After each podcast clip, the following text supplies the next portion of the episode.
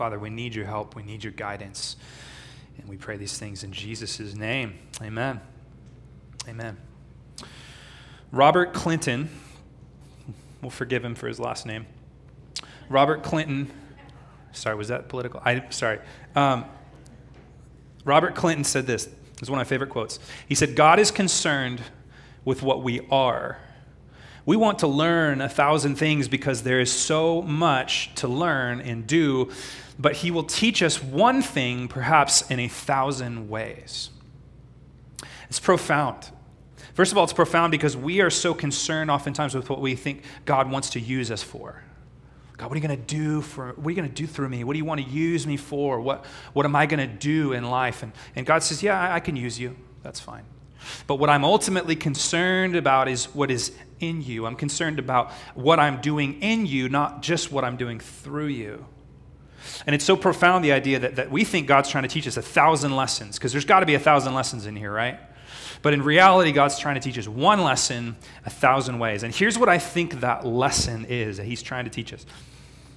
I think that lesson is this I think the entire process of Christian growth could be summed up in this one reality. Listen that God is graciously removing ourself in exchange for our surrender. God is graciously removing ourself in exchange for our surrender. This is what I think he's doing. Now, keep your finger in Isaiah 6 because that's what we're going to look at this morning, but just briefly, take a right and head over to the book of Mark. I just want you to see something really briefly about the life of Jesus. Mark chapter 14.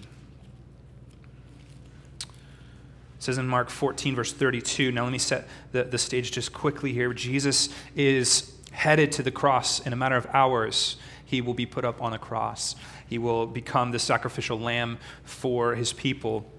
And he knows this. The disciples don't. They're unaware. He just had his meal with them, the Passover feast up in the upper room. Um, and after the Passover feast, they came down into the middle of the night into the place called the Garden of Gethsemane, which was sort of an olive, a, a grove of olive trees. Jesus is trying to mentally prepare himself for uh, what is about to take place. Uh, and so he goes into the garden and he pulls aside, as we'll see, Peter, James, and John. So it says, And they went to a place called Gethsemane. He said to his disciples, Sit here while I pray. And he took with him Peter, James, John, the inner circle of his disciples, and he began to be greatly distressed and troubled. So we're seeing Christ in his humanity here. He is, yes, fully God, he's also fully man. And so in his humanity, he is distressing over what he knows is coming, which is not just the crucifixion. Many humans were crucified, not just the crucifixion of men, it was the disconnect that was coming. The wrath of God was about to be poured out on the Son. And it was terrifying to Jesus both in his humanity and in, in his divinity. I think it was terrifying for him. Other gospel writers tell us he sweat drops of blood from the severity of the intensity of what he was uh, fearful was coming. He's greatly distressed and troubled. And in verse 34, he said to them, My soul is very sorrowful, even to death. And he says, Remain here and watch. And going a little further, he fell on the ground and prayed that if it were possible, that the hour, meaning the hour of the cross, that the cross might pass from him. And he said, Abba, Father, all things are possible for you. Remove this cup from me. When he speaks of the cup, he's referring, of course, to the cross. Jesus is crying out in desperation to his father, Abba, Papa, Father, Daddy. Said, Please, if there's any other way for me to be able to make atonement, to purchase the bride of Christ without the pummeling of the cross, without the cup of wrath being drunk every drop, if there's any other way, I'll take it. Please, Father, if there's any other way. To which, of course, the response from silence is what? There is no other way. There's no other way. But what I want you to see here is this I want you to see Jesus' response. See, it's not sinful for him to have a will that is counter to the Father's in this moment. He, he has a will that is going, his human will is going, you know what? I don't want to go to the cross. of course, he doesn't want to go to the cross. And he's expressing that, honestly, he's expressing that will. But listen to what he says next. He says, Remove this cup from me, yet not what I will but what you will. Now, this is incredible. Don't let this, don't, don't let this go over your head here. This is incredible. How is it possible that Jesus could surrender to the point where he's willing to do something that no human has ever experienced, which is the cross, which is, by the way, more hell than any fallen person will ever experience in all of eternity? Drinking the cup of the wrath of the Father was the most intense thing anyone could ever have done. Only Jesus could do it. He had to drink the poison, right? And so he says, I will give anything to not do this. Yet, he says, My will is not what I'm going to listen to. I'm going to listen to your will. And what could possibly be so satisfying about obeying the will of the Father that he would be willing to go to the cross for it? It's incredible. It's remarkable. What could give Jesus such an ability to surrender his will? And I think the answer is simple. The answer is that the only possible way for Jesus to, to, to be willing to surrender to the Father's will instead of his own was if obeying, listen, obeying the Father, surrendering to the Father was more satisfying than avoiding the pain of the cross. The only way he could have done that was if he could see that it would be greater for him, more joyous for him, more fulfilling for him, more sustaining for him to obey the Father than it would be for him to avoid the pain of the cross. Now, that tells me something. It tells me that there can be no greater joy than surrendering to the Father. If Jesus was willing to go to the cross because he so valued the obedience and surrender to the Father, then we need to talk about that. We need to talk about how we live surrendered lives. Let me ask you a question Have you ever reached a point in your life where everything falls apart? Okay, I'm not going to share in detail, but I've had moments in my life where I was literally shaking because everything just seemed like it fell apart. Everything just seemed like the wheels came off, rock bottom and my, my body is just physically responding to how bad this particular moment was. Have you ever had moments like that? Perhaps maybe you, you heard the death of someone you were really close to. Perhaps maybe something, something was uh, said about you or something happened to you that was just, just so overwhelming that you literally hit clunk, rock bottom. Now, have you ever had that experience and then simultaneously, after accepting that that's reality, you feel relief? Have you ever had that? It's the craziest thing. And if you haven't experienced it, that's fine. But it's the craziest thing. The peace, the most peaceful times I've ever had in my life, listen, the most peaceful times I've ever had in my life were the moments where I completely hit rock bottom and then I accepted it. I went, okay. All right. I give up. I give up. Surrendering is what you were designed to do. Like a fish that's put back in the water after struggling and flopping and floundering around on the, on the, on the, the shore, the freest place a fish can be is where? In the water. The freest place you as a human being can be is absolute surrender. When you have said, God, I quit, I give up, and I give over. That's the place of freedom.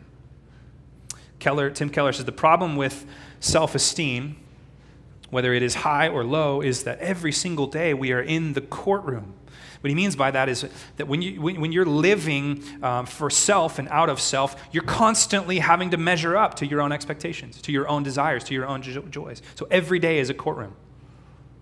Every day is a courtroom. Sometimes being a church planter feels like that. Every Sunday is the courtroom. Will I will the sermon go off okay? Will anybody come? Does anybody even want to be here? Does this church, is it, is it moving? Is it growing? We'll see every week. It's a courtroom. It's exhausting. Some of us live that way every day, every moment, every second is a courtroom. It's like, am I enough? Can I measure up? Will I succeed? Will I fail? What is the answer? He says spiritual pride is the illusion that we are competent to run our own lives, achieve our own sense of self worth, and find a purpose big enough to give us meaning in life without God. What God is trying to teach all of us constantly, continually, is one very simple truth.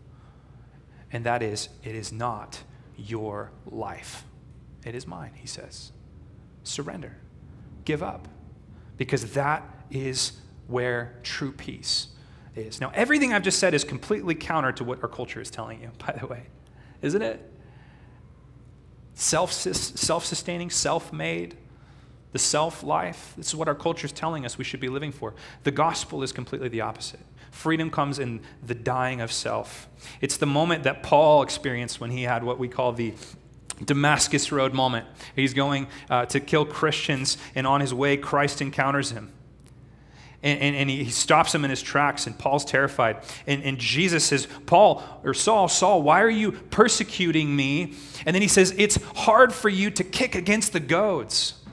The picture, of course, is of an animal kicking back against the nails that are meant to keep it moving forward. He's saying, Saul, your whole life has been kicking back against the goads, and I'm trying to lovingly, graciously, sometimes harshly move you to this place of surrender. Paul had to be broken to the point where he said, Okay, enough of Saul, give me Paul. Enough of Paul, give me Jesus. Enough of me, give me you. I'm sick of running my own life. I want to live your life. I want your reign. Every time somebody says that they are in charge of their own life, I say, How's that going for you?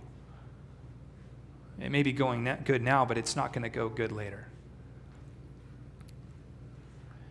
All of life is God teaching us, bringing us, corralling us sometimes into a place of surrender. Jesus, the perfect prototype of a new humanity, is described here in Philippians 2 as this.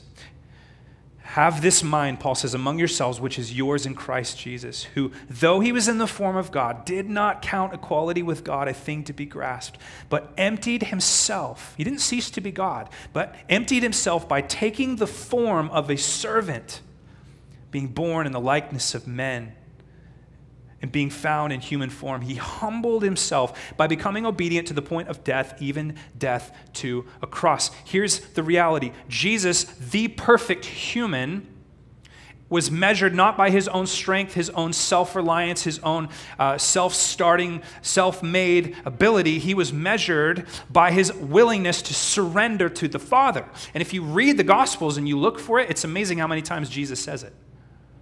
Not me, it's the Father.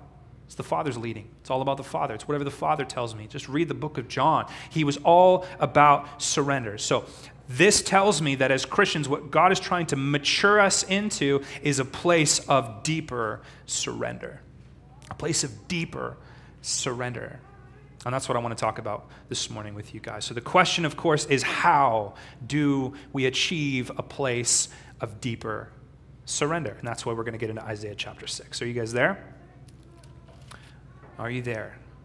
I believe the answer to a more surrendered life, which is, parenthetically, is a mature life. Christian maturity is measured, can be measured by our willingness to surrender. Okay, a surrendered life starts with what I want to call an Isaiah 6 moment. An Isaiah chapter 6 moment. The passage we're going to look at, you're probably familiar with it. It's one of the most quoted passages in the New Testament. It's one of the most common passages in the Old Testament. But it is, I think, it provides for us a framework for how we become surrendered individuals. Okay? So we're going to look at three steps to total surrender. Three steps to total surrender. You might jot them down and we'll go back through them. Number one, the end of self. First step is the end of self. That's verse 1 through 5. Step two is the place of grace. I didn't mean for that to rhyme, but it works. Uh, step three, the posture of surrender. Okay, the end of self, the place of grace, the posture of surrender. So let's just work through this outline. All right, everybody there? Isaiah 6? Okay, here we go. The end of self. Verse 1. In the year that King Uzziah died, I saw the Lord sitting upon a throne, high and lifted up. And let's stop right there. Let me give you some context, okay, about what's going on here. Isaiah wrote this book. It was actually a collection of his prophecies. Uh, which is basically um, poetry, many times, of God speaking to his people. He wrote this book about 700 plus years before Christ came um, onto the earth. And it's interesting that Isaiah notes the exact year. It's one of the few places in uh, the Old Testament where we know an exact date. We know an exact date because King Uzziah was one of the primary kings of Israel. And so it is in the moment, in the day that he died, that Isaiah's ministry begins as a prophet. Now, why is it significant that Uzziah died? Uzziah was, he was a decent king. Um, he ensured mostly flourishing for the nation of Israel for the most part, which was actually good and actually bad. Because whenever Israel would flourish, they would oftentimes grow in their idolatry. Whenever they would get comfortable, oftentimes their surrender would begin to decrease. Anyone else relate with that? We start to get comfortable. We start to just take things for granted. So Uzziah was really a time of flourishing. Um, he, he flirted a little bit with, uh, with sin to the point where he went into the temple and tried to offer a sacrifice, which was a no no for a king. And because of that, God struck him with leprosy, which was humbling. So Uzziah had his own story of, of surrender. But it's in this moment that he dies that Isaiah has this vision. And the reason it's significant, first of all, is because the nation is now in a place of uncertainty. That familiar? Okay. It's a place of uncertainty. What's going to happen? Uzziah is dead. Who will be the next king? What will be the trajectory for Israel? Uh, you and I know, if we're good biblical students, that within a matter of 60 years, Israel would be exiled by Assyria, and in a matter of 100 years, Judah would be exiled by Babylon. So things were going to get a little crazy. But God has a message to speak to Israel. Now, who is it that Isaiah is seeing here in the king Uzziah dies? Says He, in the king that Uzziah died, I saw the Lord sitting upon a throne. Now, almost all scholars would agree, because the New Testament makes it clear, that this is the pre incarnate Christ. Okay? This is Jesus before he came the Virgin Mary. Okay? This, this is Christ in heaven, very similar to the vision that John the Apostle saw when Christ was on his throne. It's this, this scene of the Lord, God Himself, Yahweh, the Son, Jesus Christ, second person of the Trinity, in human form, but in a complete um, God like state, right? So, God-like state. He is God. This is what he's seeing. He's seeing the pre-incarnate Christ. John chapter 12, if you want to study it later, actually says that this verse is referring to Jesus Christ. So that's how we know. So he's seeing the pre-incarnate Christ, the Lord himself. And where is he seeing it? It says particularly, I saw the Lord sitting upon a throne, high and lifted up, and the train of his robe filled the temple. So this is actually happening in the temple. But Jesus isn't in the temple, he's above the temple. Okay, he's above the temple. The temple hadn't been destroyed yet, by the way. It hadn't been destroyed because Babylon hadn't come and destroyed it yet. Okay, so, so temp, the temple hadn't been destroyed. Uh, this is Solomon's temple. And in this vision, he sees Jesus above it. And it says the train of his robe filled the temple. The train of the robe is really just like the hem, the hem of his garment. The edge of his garment is so overwhelming that it's actually filling the entirety of the temple. It's symbolic for the fact that his glory is filling the temple. Verse 2 And above him stood the seraphim. Seraphim is Hebrew for basically flaming one. It's, it's, it's an angel, an angelic host. Okay? And, and literally, they're on fire. Uh, fire, oftentimes in the Bible, is symbolic for purity, for judgment. So these are servants of the Lord uh, that are perfect, holy, set apart for his use. Each had six wings, it says, which is symbolic for great power with two, he covered his face. With two, he covered his feet. This a posture of humility. Even in, as they're in the presence of the Lord, they're covering their face and their feet as a sign of, of, of humbleness, a posture of humility. And with two, he flew. And then verse 3 and one called to another. So they're speaking to each other praises. One called to another, Holy, holy, holy is the Lord of hosts, or as uh, Eugene Peterson puts it, the God of angel armies. Okay, the Lord of, they're crying out to one another. In the midst of God's glory, by the way, you can't help but declare it.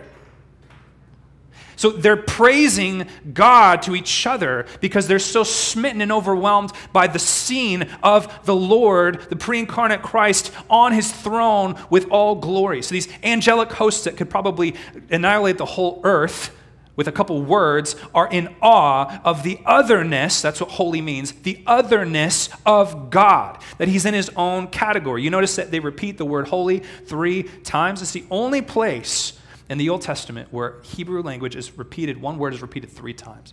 In our language, what do we do? We put an exclamation point. In the Hebrew language, they repeat the word for emphasis. The only place in the Old Testament where a word is emphasized three times. So he's not just holy, which is set apart, other than, different, sanctified, unmatched. He's not just holy, he's holy, holy, holy. And don't think of one plus one plus one. Think of eternity times eternity times eternity, infinity times infinity times infinity, perfection times perfection times perfection. The angelic hosts are declaring there is no one like this, Lord. Nobody like this, Lord. He is unmatched, unequaled, unrivaled. That's what his holiness is. So, what is Isaiah experiencing in this moment? First of all, he's experiencing God's immense otherness. I don't know how else to put it. That's what it is. God's immense otherness, that he is creator and everything else in creation must bow to him. Secondly, he's experiencing God's ultimate rule as ultimate reality. So, what Isaiah is seeing is actually what we would see if we could see the unseen realm. Uh, it feels like people are in charge, doesn't it? feels like governments. It feels like the prince of the power of the air, Satan, is sort of doing his thing. But if we could see all things, like Isaiah is in this moment, the, the curtain is being peeled, we would realize that God's sovereignty, his holiness, his glory, his power is everywhere. It is filling all things. All things know to bow down to God, except for the things that have been lied to, the things that refuse to believe that He is above all things. So he's seeing God's ultimate rule as ultimate reality. This is, uh, as I prayed in the beginning, this is what Jesus was praying when he said, Hallowed be your name, your kingdom come on earth as it is in heaven. He's praying this scene into reality, into this created realm. He's saying, As it is in heaven, when everything is bowing to you as it should be, may it be on earth. So, what makes us Christians is that we are kingdom people, meaning we bow to Christ as all things do in heaven and as all things will do on earth. Creation already gets it, but we've been lied to, okay? When Jesus comes into Jerusalem and people are crying, Hosanna, and the scribes go, rebuke your disciples, and Jesus go, if they don't cry out, the rocks will cry out. Why? Because all creation understands the supremacy and holiness of Christ. All creation already understands that all glory belongs to Him. It's only us fallen, sinful human beings that have forgotten that or chosen to deny that. But Isaiah not only sees the holiness, the otherness of Christ, he also sees the fallenness of himself. And this is key to coming to the end of yourself. Verse 5. Isaiah said, and listen to these words, don't let them, don't let them pass you by. Woe is me. For I am, I like this translation better, I am ruined. The ESV translates it lost. That's fine, but I don't think it carries the same power that it's supposed to. He says, I'm finished. I'm dead. I'm ruined. So Isaiah's immediate response as he beholds the glory and the holiness and the severity and the power of Christ is to say, I'm done. I'm dead. I'm finished. It's a pretty common posture of anyone that beholds the glory of the Lord, isn't it? John, the apostle, flat on his face. I mean, it's just, it's just a common reality. Because what is Isaiah thinking in this moment? He's thinking there's no possible way that I can possibly be in the presence of this being.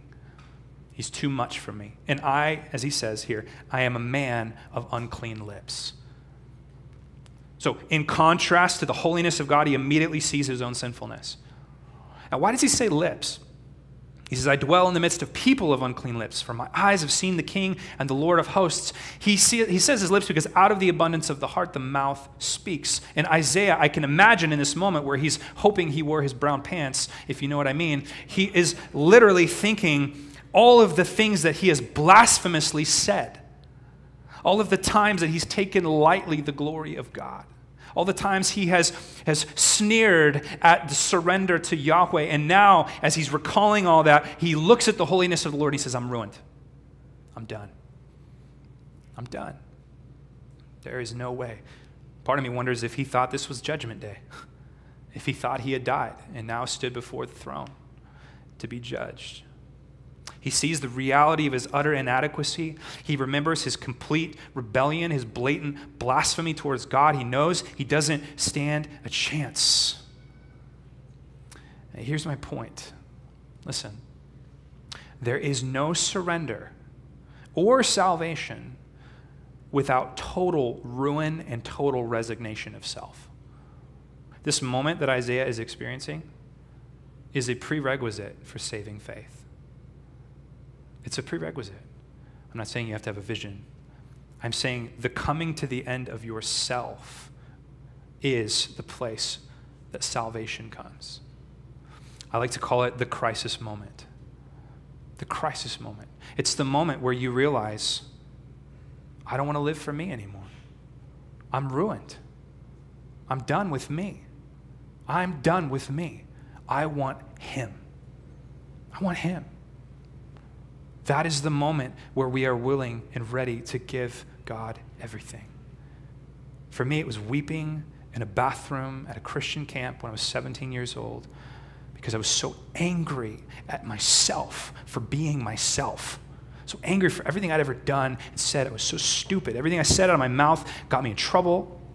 I was so unsatisfied, unfulfilled, disillusioned with who I was and who I was becoming and what I could do and all of my faults. And I literally just, I hated myself. But I realized that the answer wasn't to hate myself. The realize was to surrender. I realized the answer was to surrender myself. And to go, God, will you take this and make it into something that can be used for you? That's what surrender is. Andrew Murray says, by the way, wrote an amazing book on surrender. He said, Just as water ever seeks and fills the lowest place, so the moment God finds you abased and empty, his glory and power flow in. Here's the problem the problem is that many of you have been taught a false gospel. The false gospel, Christian Smith calls it the moralistic therapeutic deism. This is Western Christianity in many ways. The idea is, is that morals are important.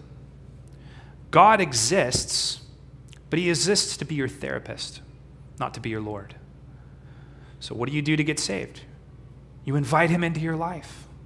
Have you invited the Lord into your life? Is that salvation? Lord, will you come be part of my junk drawer eclectic, uh, or eclectic sort of group of things that I have in my life? Will you come help me when I feel sad? Will you come be my therapist? Will you listen to me when I'm depressed? Will you give me some purpose in my life? Give me something to be excited about? That is not the place of salvation. That is a false gospel. The place of salvation is a place of ruin. It's a place where we come to the end of ourself completely. And we say, Jesus, I choose you and you alone. Don't believe me? Okay. Dietrich Bonhoeffer, who certainly went through some hard things. He said, When Christ calls a man, he bids him come and die. When Christ calls a man, he bids him come and die. Does that sound like moralistic therapeutic deism to you? He gets it from this. Jesus said in Luke 14, Now great crowds accompanied him. He turned and said to them, If anyone comes to me and does not hate his own father and mother and wife and children and brothers and sisters, yes, even his own life, what is that? That is the end of self. Jesus is saying, if you want to come to me, you have to have come to the place of the end of self. He cannot be my disciple. Whoever does not bear his own cross, meaning whoever doesn't surrender like I did and come after me, cannot be my disciple. Jesus can't possibly mean this, right? I mean, isn't salvation just sort of adding him to our life? Or is salvation actually coming to the end of oneself and saying, you are the Lord. You are the King. I surrender all rights to you. I sign the deed to you. I give you full rights to my life. Take it. Do what you want to do with it. That was how Jesus lived, and that's what he called his disciples to do. He goes on in John 15 12. He says, This is my commandment that you love one another as I've loved you. Greater love has no one than this, that someone lay down his life for his friends. Oh, that's so sweet. That's so great. He says, by the way, you're my friends if you do what I tell you. oh, so you don't want to just be my buddy? You want to be my Lord. Now, don't get me wrong. He sees you as friend, but he is your king. He is your king. Luke 6 46, why do you call me Lord, Lord? Speaking to the Pharisees, the crowds, he says, Why do you call me Lord, Lord? And don't do what I tell you. That's the sign of a disciple, is that they're in surrender. They're obeying Christ as Lord. Galatians 2:20. I have been crucified, Paul says, I have been crucified with Christ. It's no longer I who live. I have died to the self, but Christ who lives in me, and I and the life I now live in the flesh I live by faith in the Son of God, who loved me and gave himself for me. Paul's saying, No, Paul's dead. I died. The self has been crucified with Christ, and now I'm alive in Christ because myself has died. This is the call of surrender. This is the call of surrender. Let the peace, Colossians 3 says, let the peace of Christ rule in your hearts. You want the peace of Christ? It comes with his rule. You can't get the peace of Christ without the rule of Christ. Does that make sense? Let the peace, it doesn't say, let the peace of Christ live in your hearts. It doesn't say, let the, the peace of Christ coexist in your hearts. It doesn't say, let the peace of Christ hang out in your hearts. It says, let the peace of Christ what? Come on, guys. Let the peace of Christ what? Rule in your hearts. It's, it's an absolute surrender to his rule. The peace comes to which indeed you were called in one body, and be thankful. Oswald Chambers, the reason some of us are such poor specimens of Christianity is because we have no Almighty Christ. We have Christian attributes and experiences, but there is no abandonment to Jesus Christ. We've made it all about the feelings. We made it all about what we get and not about the surrender. One more, Andrew Murray. Just as a servant knows that he must first obey his master in all things, so the surrender to an implicit and unquestionable obedience must become the essential characteristic of our lives. Defines us as Christians is who our king is, not how we feel, who our king is, who we have surrendered our life to. Okay, now some of you are squirming right now because you're going, but I don't feel like I'm fully surrendered. Does that mean I'm not a Christian? Sam, why are you putting bondage on me? Okay, here's the reality of the gospel the good news is only good news once you believe the bad news. The only reason that, that, that Isaiah understood his need for salvation was because he understood his own wretchedness. He understood with clarity how wretched he was before a holy and righteous God. And the, the good news becomes so much sweeter. Take a look at verse 6.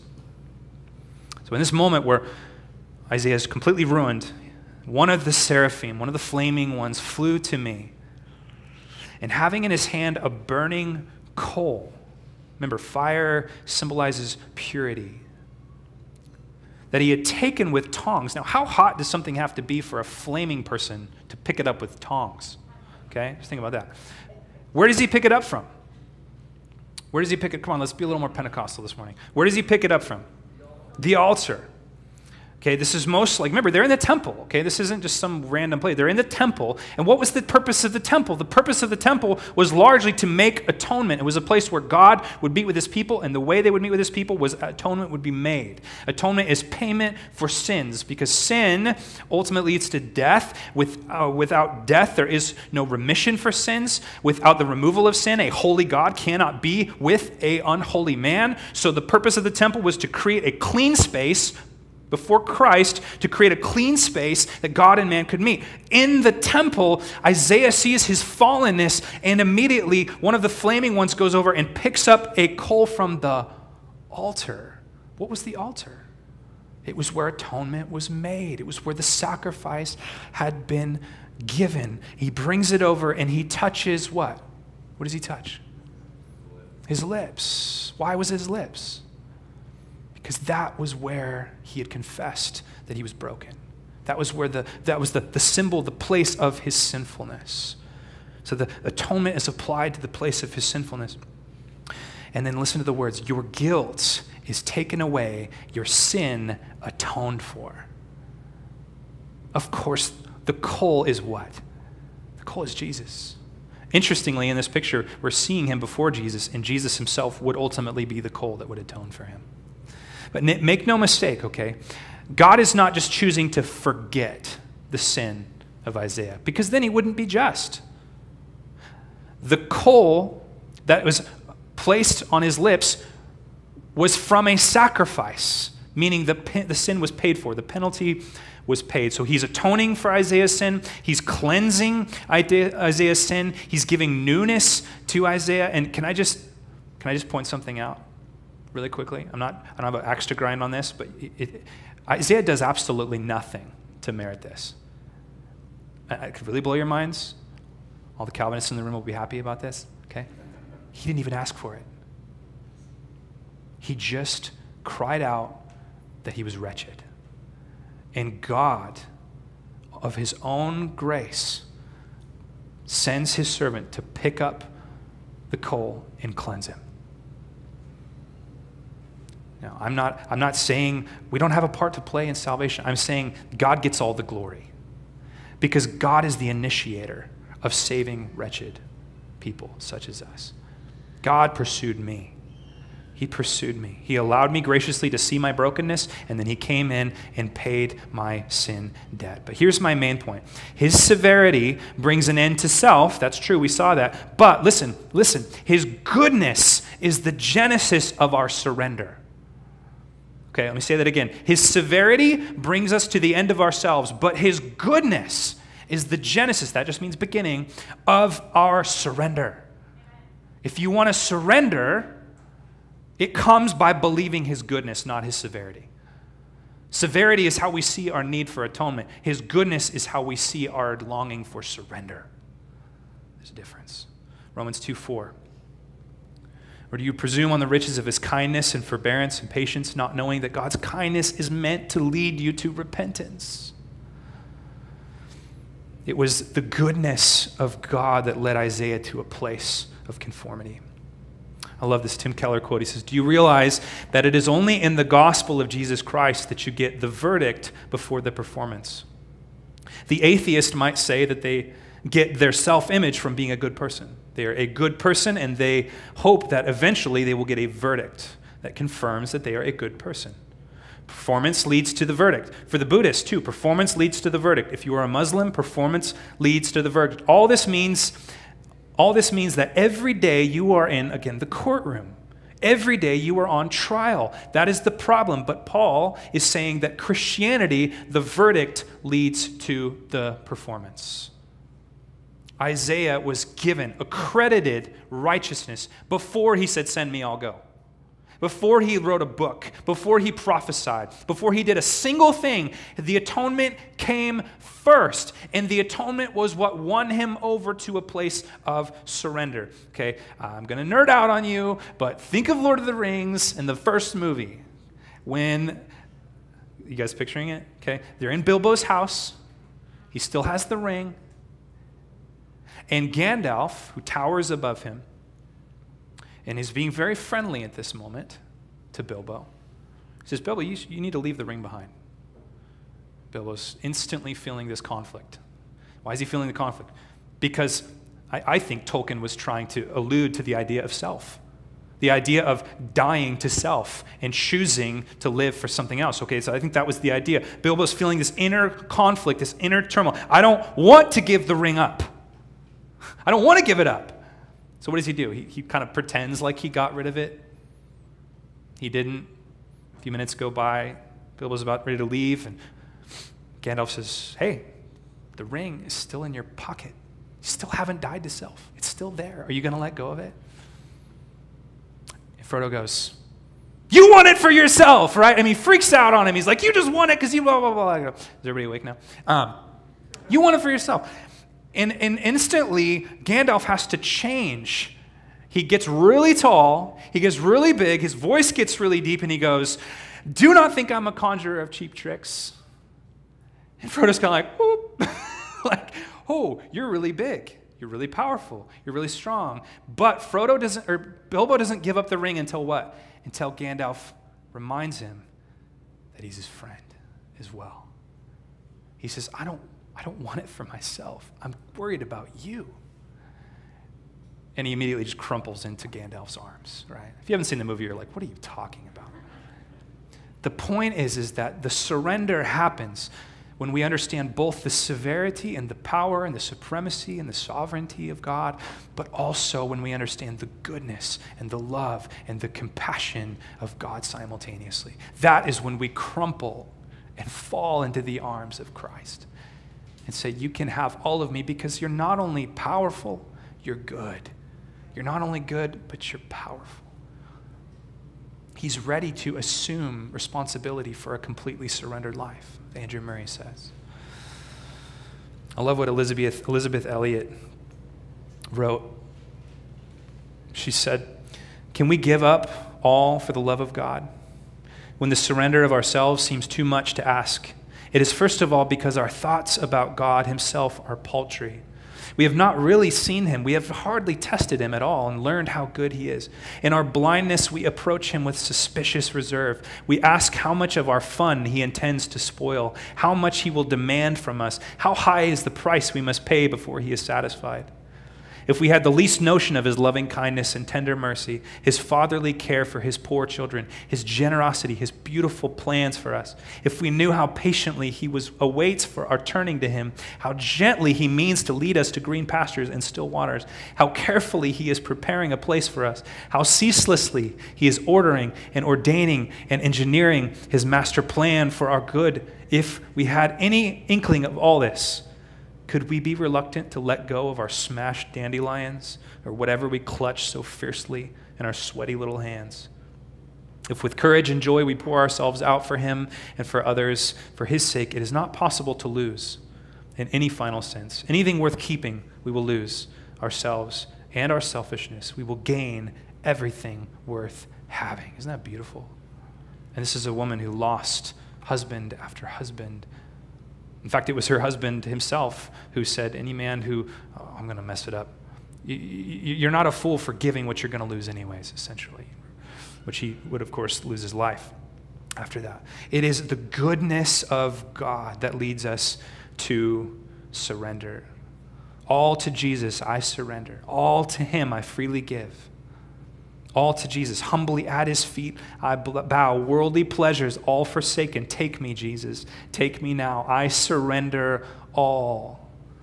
Should have done that song this morning. That would have been great. Thirdly, Isaiah, in Isaiah 6, we see the posture of surrender. The posture of surrender. Take a look at verse 8.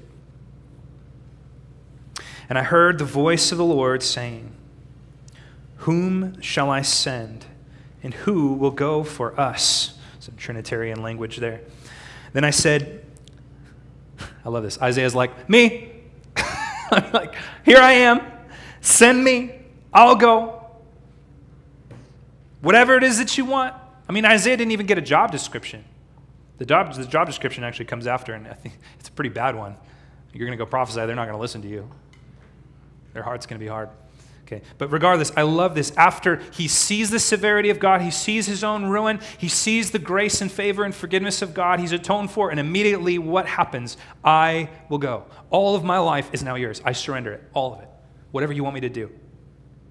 Without hesitation, he immediately signs up to take part in God's will and God's work. Tozer said, The man or woman who is wholly or jo- joyously surrendered to Christ can't make a wrong choice any choice will be the right one. Spurgeon similarly said, When your will is God's will, you will have your will. What's happening in this moment is that Isaiah is become conformed to the will of God. And so whatever God wants, he wants. You know, a lot of people, how do I obey God? I just don't want to obey God. It's because you haven't surrendered to Him. You haven't seen His goodness. When you know Him and you love Him and you trust Him, His will is your will. That's the beauty of sanctification. That's what we grow into. The fully surrendered life finds its deepest satisfaction in the participation of God's plan and will. That's why Christians want to serve Jesus.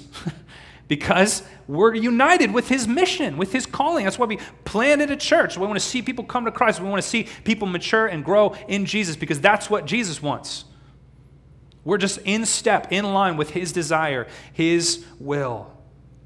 Isaiah's motivation, now listen to this. Isaiah's motivation in going, though, was not for the people, It wasn't for himself. It wasn't to try to win favor. He has no favor to win, he's already forgiven. His reason for going was only because he found such instant delight in being surrendered to the will of God. And can I just say, if you're doing any ministry, and by ministry I include reaching out to a friend, raising a child, loving a spouse, whatever that is, if you're doing ministry for any other reason than this, you'll burn out. If you're loving your kids because you want your kids to love you, you'll fail. If you're loving your spouse because you want her to love you back, if you're reaching out to somebody with the gospel because you want them to be saved, now that's, that's a good thing to want. But ultimately, what drives us as Christians is that we want to be surrendered to His will. We want it because that's what He wants, and He's our reward. He is the reason that we do what we do. This what Jesus was getting at when he said in John 4 31, Meanwhile, the disciples were urging him, saying, Rabbi, eat food. You're starving. Aren't you hungry? You've been ministering and ministering. And he says, But he said to them, I have food that you do not know about. What was the food? My food is to do the will of him who sent me to accomplish his work. The key to faithfulness is that you do it for him. Some of you in here are married to unbelieving spouses. Some of you are raising kids that are hard, tricky. Some of you are in situations at work that you hate. Your boss is a jerk. Some of you, are, you're called to be faithful. How do you be faithful? It certainly can't be for the outcome. It certainly can't be for the person. That's not enough. You're faithful because it is your food to serve Him, because it's rewarding to be faithful to Him. And only that is enough. Jackie Hill Perry, she said, You will give God anything if you believe God is everything. Isn't that good? You will give God anything if you believe God is everything. So let's get into some nuts and bolts here Okay. some nuts and bolts. How do I know what my area of surrender is? And that might be a question you're asking right now. Okay, uh, as Christians, we all have areas that God is still trying to lead us into surrender. I guarantee you, you may not know what they are. So the question is, how do we know what those areas are? Uh, remember, the flaming one came and put the coal on a particular place. It was Isaiah's lips. So, what is that place for you? What is that place of surrender? For some of you, it may be surrendering your ambitions. It doesn't mean that you can't ever do anything you want to do. That doesn't mean God's saying He's not a cosmic killjoy. He's not saying, well, if you want to be that, then you have to not be that. Okay? That's not the point. But, but there is a difference between not doing something and surrendering something. For some of you in here right now, there is an ambition of yours that you want to do, and that's fine, but have you surrendered it? Well, how do I know if I've surrendered it? Well, what happens when someone tells you maybe you shouldn't do that? How do you react? Told a guy one time, he spent his entire life trying to be a front man for a band. I told him he couldn't sing. That did not go well. You want to talk about something that hadn't been surrendered? His wife went mama bear, right? I mean, it was crazy. So I'll never do that again. But the point was, is that sometimes God has a way of sticking his finger on that thing that you have not surrendered. If you want to be this or you want to be that, and someone says, hey, maybe you shouldn't be that, they could be wrong. But if you freak out on them, you might want to look at that, okay? You know how a doctor tells if you got broken ribs or bones or anything? He pokes at you. Oh, that's it. Oh, that's it right. Oh, yeah, that's it right there. Okay, that's the spot. Okay, what do you squirm at? What are the area you don't want anybody poking around in that part? Of, don't touch that part of my life. Don't bring that up. I don't want to go there. That's the area. That's the area God wants to get at. He's not interested in fixing you externally. He's not interested in topical cream. He wants to fix you at the deepest level. He wants you surrendered wholly because that's where you'll be the happiest, the most free. For some of you in here, it's a present sin. For some of you in here, it's, it's a constant sin that you're struggling with, and you haven't yet been honest with yourself about that, or the Lord, or whoever.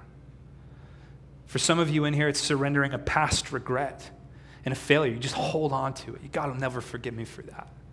it's just too bad. That's the thing. He wants you to surrender it, He wants you to bring it to Him. For some of you, it's surrendering your authority and your control. You want to control everything, you want everything to go your way. God is gracious and loving enough, oftentimes, to not give us our way because He knows that sometimes our way is going to make us miserable. For some of us in here, it is surrendering our limitations and weaknesses. We were praying before church, and it was just the list went on and on of people that literally can't even get out of bed. People that are just dealing with severe, chronic pain and suffering and struggle and health conditions. And, and you look at that and you go, man, what in the world? God is teaching those people to surrender in their limitations, to go, I may, some people have to go, I may never walk again. I may never walk again. There's a limitation, a weakness there. God's asking you to, asking you to surrender that, to say, okay, Lord, I'm willing to never walk again if that's what you have for me. Not my will, but your will. None of us can say we had a harder cross to bear than Christ. Nobody can say that. And Jesus chose to set aside his will and say, Not my will, but your will, because obeying you, God, is better than the cross, better than avoiding the cross. Some of you might be asking, okay, where do I start? Where does surrender begin?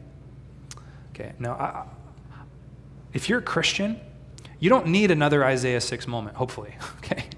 If you're a Christian, you don't need another. Jesus, uh, uh, he's trying to wash his disciples' feet. And Peter's like, I'm washing my feet. And Jesus is like, okay, well, you got nothing to do with me then. So, oh, I was just kidding. I was just kidding. Wash my whole body. Give me a shower, right? Give me a bath. And Jesus is like, I don't need to give you a bath. I already washed. You're already cleansed, right? I just need to wash your feet. So uh, it's not like you need to go out and get saved again unless you aren't. It's not like you need to go out and get baptized again. I'm saying if you had that moment of crisis where you said, Lord, I'm dead to self, I believe in you, I've received your atonement, don't forget that. Keep coming back to that. Keep reminding yourself daily of your Isaiah 6 moment. Never forget. Tim Keller said, All I can tell you is that we have to relive the gospel every time we pray. We have to relive it every time we go to church. We have to relive the gospel on the spot and ask ourselves what we are doing in the courtroom. We should not be there. The court is adjourned.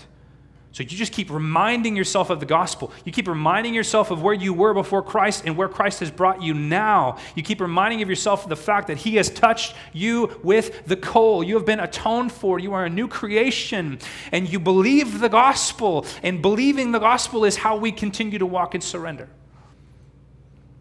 If you're not surrendering something to God, it's because you don't believe he's good or you don't believe he's capable. It's one of those two things. Either he's not good or he's not capable. And both of those are lies. Both of those are failures to believe the gospel. Both of them. God has a gracious way of corralling us, doesn't He? You ever watch cows get corralled into the little squeeze thing? I don't know what it's called. Squeeze chute? I don't know.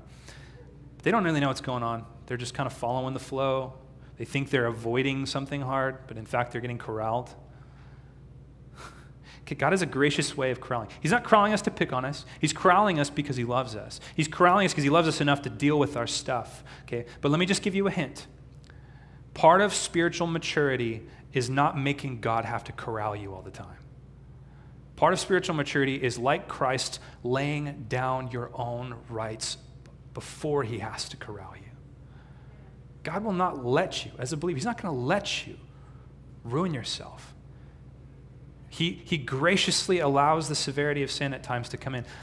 But the mature believer goes, God, I want to surrender before the corralling.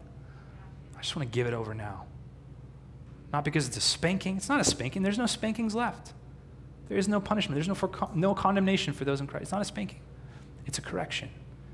God wants you to be free. He wants you to be happy. He wants you to be at peace, and that comes in surrender. He wants you to be a fish in the water, the water of His will, His love, His goodness, His plan, not your own desire. Amen? And one last thing, I'll be done. This is something we have to practice. Okay? So we're in a series called Access Points. It's a spiritual disciplines. These are, these are practical ways that we as Christians grow and mature. And I'm just going to tell you surrendering is a practice. I want you to think of it as a practice. I don't want you to think of something you want and done. Up, oh, surrendered, done. No, you're going to get up tomorrow. You're going to have to surrender again. Okay? And then again, and then again, and then again, and then again. It's just part of the Christian walk is learning to surrender. But let me encourage you in something. Hebrews chapter 5, verse 8 talking about Jesus, it says, although Jesus was a son, he learned obedience through what he suffered. Have you ever read that verse before? Does that seem weird to you? He's Jesus. What do you mean he had to learn obedience? Isn't he perfect? Uh, but you're assuming obedience refers to him not sinning. What he's learning is he's learning how to live a surrendered life. He's learning how to tune into God's will. I think that's what he spent 30 years doing before the ministry. He spent 30 years learning how to surrender, to prepare him for the cross. And so, what that tells you, it tells me, is that we are learning. We're learning how to be surrenderers. We're learning how to let God into the unsurrendered spaces in our lives because he's good, because he loves us. Amen. Would you guys stand with me? Father, thank you that you are good, that your love endures forever. Man, God, we are just a room full of jacked up people. But Lord, you have called us your own. You've given us your perfect life. You've set your spirit within us, and you are graciously leading us. You're graciously leading us to a place where we can be more surrendered to you. And God, I thank you that we are not defined by our struggles. We're defined by the gospel. I pray, Lord, that we can act like who we are. I pray, Lord Jesus, that we can be like you, full surrender. Whatever those areas are, each of us in here know, I pray we wouldn't feel the condemnation of that. We would feel the desire to trust you with that. That as you poke and prod, God, that we would see you as a good physician, able to work out the stuff in us.